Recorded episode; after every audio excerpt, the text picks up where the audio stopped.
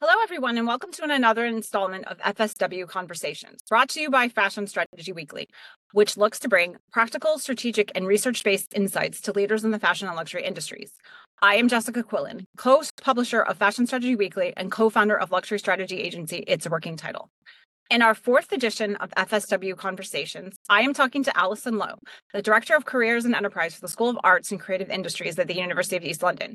She's a she's well known as a supporter of creative talent and startup businesses in the UK and was recognized for her work by Her Majesty the Queen and named as one of the Maserati 100.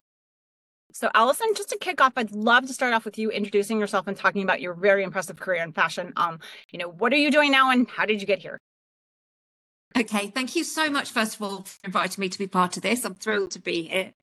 Um, I have a really diverse career background. I think these days we class it as a portfolio career. Um, but I worked through the performing arts when I first left school.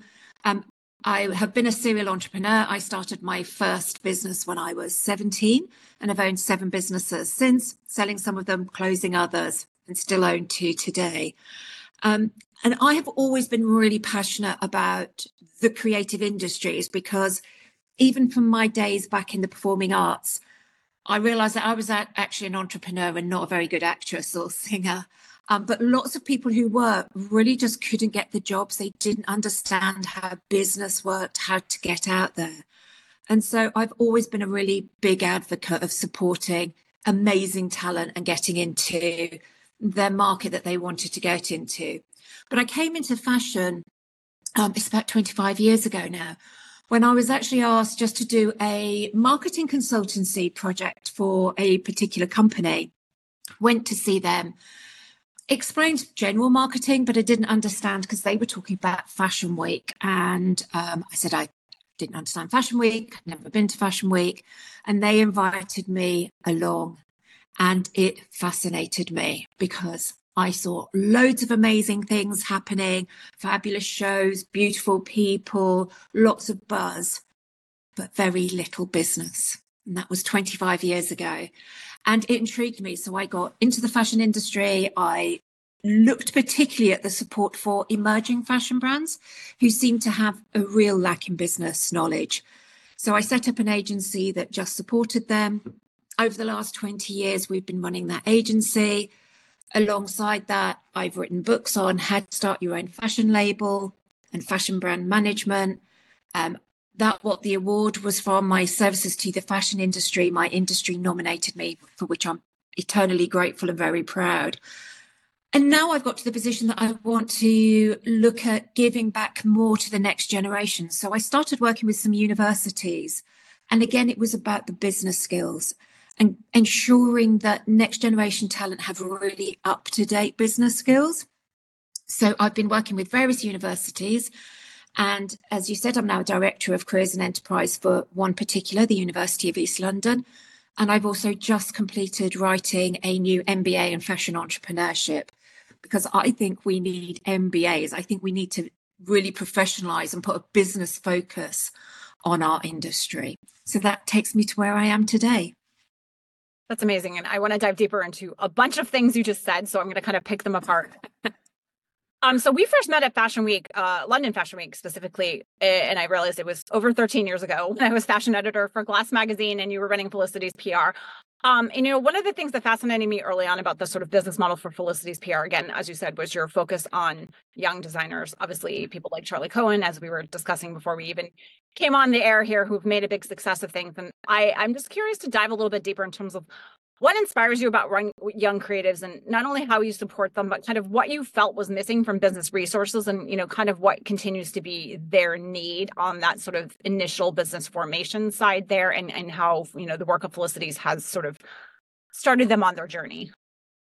Okay so i think the initial need that i really identified was they either hadn't had any business training they'd learned to be phenomenal designers but they didn't have the business training or they had just ignored it while they were at university, while they were at fashion school, because to them it wasn't relevant at the time. They just wanted to learn how to be a phenomenal designer. And so I realized that, first of all, they didn't have the skills. And the second part was they were being ripped off, that there were lots of people out there that were ready to grab money from them and promise them sales, promise them PR, promise them amazing things from Fashion Week. And they believed it. They were very naive. They believe it all. They'd hand over all the money. And actually, those people were there just to take their money and very rarely, you know, give them a good deal. So I wanted to have a real business with purpose that we were really honest in what we did. We invested ourselves into the startup. So we gave them a very, very subsidized rate just to get that level of commitment that they paid something, but we invested in their growth and then we grew their fee as they grew so that we really were invested in them improving. And that ethos was all about it. It was about being really honest with them and trying to get them to understand what does work and what doesn't and how they need to be different. They can't keep copying the same as somebody else has done, that they needed a unique place in the market. And so that was what Felicities um, did. Um, I still think there's a huge gap in the market for that. I'm, I'm watching already who's going to be showing at London Fashion Week, and you see lots of these young designers who have no idea that there won't be buyers in town at London Fashion Week. They, the international buyers don't come in vast numbers these days. So for a young designer, it can be very, very difficult to make a good return on investment in being part of Fashion Week. So I think, unfortunately, there's still that level of t- being taken advantage of in the industry. What do you think? I, I, mean, and actually, just to kind of dive a little bit deeper on that, I mean, one of the things that, for instance, I mean, as you know, I because we were talking a little bit about Web three before. One of the things that excites me about sort of these sort of uh, digital showroom ideas, I think for young designers is particularly a, a more accessible way of sort of bringing in buyers. And I'm just curious for your take on sort of you know fashion technology like that, um, especially for young designers just starting out to, to be able to sort of come to market faster and, and kind of more visibly to a, a wider international market who may not be at Fashion Week. I think there is potential for them to use those digital platforms. The problem is, is the buyer still needs to see the product and look at it and touch it and feel it. So one of the things that happened during the pandemic is obviously everybody stopped doing fashion week and the trade shows and they all flooded onto all the different platforms. But most of the buyers only went on the brand sites that they actually already knew because they knew exactly what product they were getting at the end of it. So, yes, longer term, I mean, it can be a huge cost saving. It can really broaden and widen the market that they can appeal to, but they still have to get over that level of the buyer wants to see the construction, the fit of a piece. Um, and you know what's the touch of it so you know new technology coming in along that around these tactile gloves and things that you can try um, but i have seen some brands do it well when they've really use the opportunity to show fit, to have online backup meetings with buyers, have models there still trying on the clothes, they can see the fit and adjustments on that way. But it's still difficult because they need to have a proven customer base and they need to know what that fit is going to be like. No, that makes sense. Um, you know, and I'm just curious because I know you're still running Felicities now, and I'm just curious, like, how has your business model itself evolved? You know, kind of for today's young designers, and kind of what, how has your work sort of evolved over time? Okay, so the agency has evolved totally. So we used to have, we used to really focus on the PR side. Behind that PR, we used to explain that there's no point going to market and doing marketing and PR until you have a good business in place. So we'd always do the business structure first and then tend to PR the world of PR has moved on too. So even before the pandemic, we had decided to close the showroom because it isn't economically viable anymore to have a beautiful premises. We used to have an amazing showroom with the collections hanging there. Um, because, you know, it just, we, we have to charge so much for that. And that just wasn't viable anymore. So a lot of our business now has converted to actually just consultancy and advising. So teaching brands how to do it themselves, teaching them how to reach out to stylists, etc., themselves. And we've had some amazing cases of that. I remember one brand, and she was like, "Oh, I, I, I love Patricia Field," and I was like, "So just reach out to her." She was like, "Oh, you know, what do I say? How do I do that?" And I said, "You just go onto her DM and go, "Hi, I have a fabulous brand I'd like to show you." And um, Patricia Field is walking around currently in one of her coats around New York Fashion Week. You know there's it's just sometimes giving them that confidence giving them the tools that they need to do it and not be paying over the odds for a showroom that just doesn't have the value anymore. So we've evolved quite a lot. No, that's amazing. And you know, one of the things I love about sort of your approach to everything is is how generous you are but i think when it comes to just sharing your knowledge i mean you wrote what how your start how, your book how to start your fashion label in 2019 and obviously you've had two more sort of academic fo- focused books um, since then. Um, you know and i'm just curious um, from your standpoint what inspired you to write your books but also just in terms of that need for practical advice? Like you know your your your advice is always sort of very straightforward very actionable and i'm just wondering what has inspired you to sort of turn your your expertise from consulting into sort of you know writing because that's a that's um a very different sort of um approach so. Yeah so there's there's two sides of it. So there's the the first book how to start your own fashion label. That is targeted purely at designers. It's in very basic language. It isn't research based it's not academic in any way. It was written as a guide that a designer could think i need to do marketing. What do i do for marketing? How do i reach out to a wholesaler? Um, so it's written that they can they can read it from start to finish if they want, but it actually they can pick it up and do a chapter of what they need for their business with very practical tools. And the reason for writing that was because I'd actually been asked for it for 10 years. Like, please, can we have a book? Oh, it'd be so much better if we just had this book. We had more people trying to come to Felicities than we could ever handle. So it just seemed a natural progression. I mean, in some ways, it was interesting because if I'd waited a year later, I could have written it in the pandemic instead of this panic of writing it mm-hmm. um, while we were still delivering the service. Um, but it's it's quite interesting because I wrote it based on a business model that has actually become the business model post pandemic. It was almost like I'd predicted that this is the way that brands should be working and that they shouldn't rely on certain standard channels like fashion weeks, like wholesale, that they, you know, look at this direct to retail market. So that book is brilliant and it still continues to sell really well globally. Um, I get lots of feedback from designers that say they do just love it. It's a Bible on their desk. They pick it up and go, What would Alison tell me to do today with my business? The academic textbooks are slightly different because they were to support that I teach on.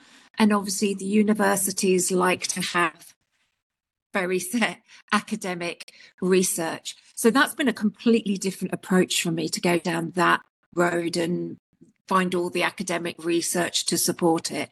But I've still kept it in my language, in my way of speaking. So we had a few backwards and forwards with the editor going like, no, no, that's not my language. I don't want to use that. So it is still my voice, but it has that academic research to back it up. So it can be used for courses now. No, that's amazing. Um, you know, and you were talking earlier about the need for an MBA in, in, in fashion. And, you know, I, I love that you've shifted your focus over the past few years into teaching. Um, and I'm I would love for you to sort of dive deeper into sort of, you know, not only why you decided to shift into teaching, but kind of w- what you feel is missing from the fashion education system and kind of, you know, how ideas like an MBA may sort of start to fill those gaps. Okay, so um, the reason I sort of shifted was was a gradual. I mean, I started giving master classes. Um, people saying, "Can you just pop in and do a talk?" So I'd started off just doing those occasionally till it just got London College of Fashion were just asking me, "Can you do like five classes a week?" and "Can you write this new program for us?" And and I was, you know, working in about 30 different universities and not just in the UK but around the world I was doing online talks for them and I actually really loved it. I remember when I was first asked, would I give a lecture by a lovely gentleman called Tony Glenville, which I'm, I'm sure you know from Fashion Week. Um, and I was like, oh, that's not me. I'm not a teacher. I don't like teaching. I wouldn't like doing that. I love it. I absolutely love it. It gives me great pleasure. It's really great to see students go on.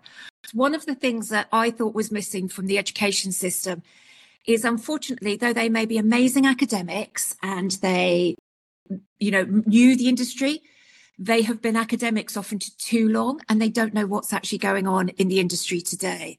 So the thing that I think is missing around the world is still to have really up to date. This is the industry because I still see particularly designers being taught very old fashioned business models that we don't use anymore.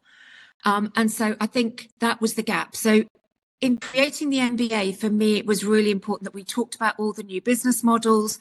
We look at circular fashion, we're looking at social purpose, all the new legislation that is coming in around the goal, uh, around the globe, and that make it really realistic. So the graduates from that MBA go into business, actually bringing perhaps more up to date information than the business itself might have. And I think that's really important. You don't want an, a graduate coming into your business that isn't up to date. So that's what the MBA is all about current, up to date, and future looking. I love that. And it's industry specific, which I think is, you know, it's something I, we, we talk about a lot in our publication um, just sort of the need for things to be um, you know specifically attuned to sort of the the specific way in which fashion and luxury um, operates you know um, i mean it's it's it has so many idiosyncrasies and ways that the business works unlike other industries and I, I love that you're kind of bringing that to it so. Yeah I mean, it was it was really interesting because when I first approached reading it, I was told that it wasn't a need for it in the industry because nobody studied an MBA from fashion, and I said, yes, that's the whole point because an ordinary MBA, though it has some very good generic business tools, which we're still teaching them, it doesn't have that fashion focus, which is what is really needed. Yeah. And so it took a bit of a fight to get a university and to get through the accreditation process when they said there's no proven market. And I said, because nobody's offered it. No, I think that's amazing. I mean, look, I, I, as I was explaining before, I mean, our, my the whole kind of ethos behind my company is trying to get fashion and luxury to do something that it doesn't normally do when it comes to content strategy, for instance, which for me is a, a key part of that sort of overarching business strategy, particularly within today's um, fashion luxury kind of business industry, because brands, in a sense, are content machines and they are under sort of demands to cross channels. And, you know, for us, content is everything from the clothing you produce to the words that you put out on social media and having a unified approach helps kind of get your brand storytelling in the right way, but it also helps you as a brand manage it across channels in a way that allows you to sort of grow and scale. But again, it's a lot of education from our end to tell the industry that thinks it has everything under control that actually this is missing. And yeah, so I, I have a lot of respect for that. Um, that I totally, I totally agree with that because one of the struggles that I have with people now in the industry is stop focusing on your product because nobody's going to buy your product without a good story. So you need the content, you need the storytelling because otherwise the product is never going to sell. It's the experience first. Yes. What's your experience of your brand? What's your story of your brand? What's unique about your brand? And when the consumer gets that, then they'll be interested in your product. But yes. we still have that industry that is product focused. Yes, very much so. And I, I think so much of the industry has, I mean, from our end, has le- at least when it comes to sort of digital content taken such an additive approach to social media like we're just going to add this channel over here. So we built this team and and and it creates a very sort of diffuse approach for consumers. But also i think it then brands just sort of think of content as a marketing thing and not as something that's actually like brand storytelling. And they separate the two when in fact it's the same thing. I mean a consumer who encounters your brand in the store thinks of it as the same as the brand they encounter on Instagram, and yet internally within brands, it's it's very um, disjointed and siloed. So I think that I love that you have that centralized business mindset from the MBA because I think that's the sort of holistic kind of integrated approach that fashion businesses need from formation to to be able to make sure they have that foundation um, together. Um, and since we only have a few minutes left, um, I just I had to ask you about receiving your M- MBE from the Queen because in, in 2017 because that was amazing to watch from afar. And you know, I, I just what was it like to meet the Queen, obviously, but also what does that mean to you um, and being recognized for your services to the fashion industry? Because we all know how amazing you are. Just it, it was just really incredible to see you um, get that. It was much deserved. The MBE was absolutely amazing because it comes from your industry. It has to be 15, at least 15 letters of nomination that have to go, first of all, to the Prime Minister. It goes to number 10. They check you out, make sure you're an honest, credible person, and then it goes through to the royal family. So the fact that it came from my industry was amazing. Um, the experience, terrifying. I mean, I've spoken on the O2 in front of 13,000 people, and that little lady was far more frightening than that O2 experience. Um, there's a lot of protocol around it. They tell you, you know, you literally to the number of steps you have to take, like three steps, turn, curtsy, three steps forward. So your brain is going around with all of these things and terrified you're going to miss the right thing. Um, but she was phenomenal. I mean, she she they, they've done the research, and the first thing she asked me, she stepped forward and said, "Oh, I believe you work with emerging fashion brands it must be a very difficult market for them at the moment. What is their biggest challenge? And I was absolutely like wow you you you know who i am and, and, and about my business so it was an incredible experience and one i am very honored and very proud of achieving that's amazing. Um, and just as a final takeaway, I'd love your advice for anyone looking to start their own fashion label in 2024. You know, uh, where should they start, and you know, what should they do and not do, and just a, a very quick kind of closing statement. Okay, do your research. Make sure that you really understand your customer. Customer comes first, not just your product. So don't do it the other way around. Create your product, then try to find the customer. Think, is there a customer? Is the need? What do they need? And create your product accordingly know the market, know what's going on, be reading absolutely everything you can because our fashion industry is in a state of transition. Like lots of things are changing, lots of new business models coming in, and you really need to be visionary and looking forward um, and not just following old fashioned business models and get support.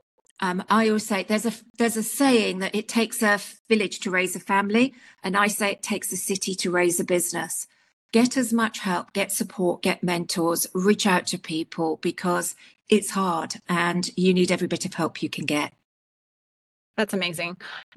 I love that. Um, and thank you so much for your time, Alison. Um, it is it was truly uh, an honor to talk to you today. Thank you for inviting me. It was an honor to be here. I've really enjoyed it. Thank you so much.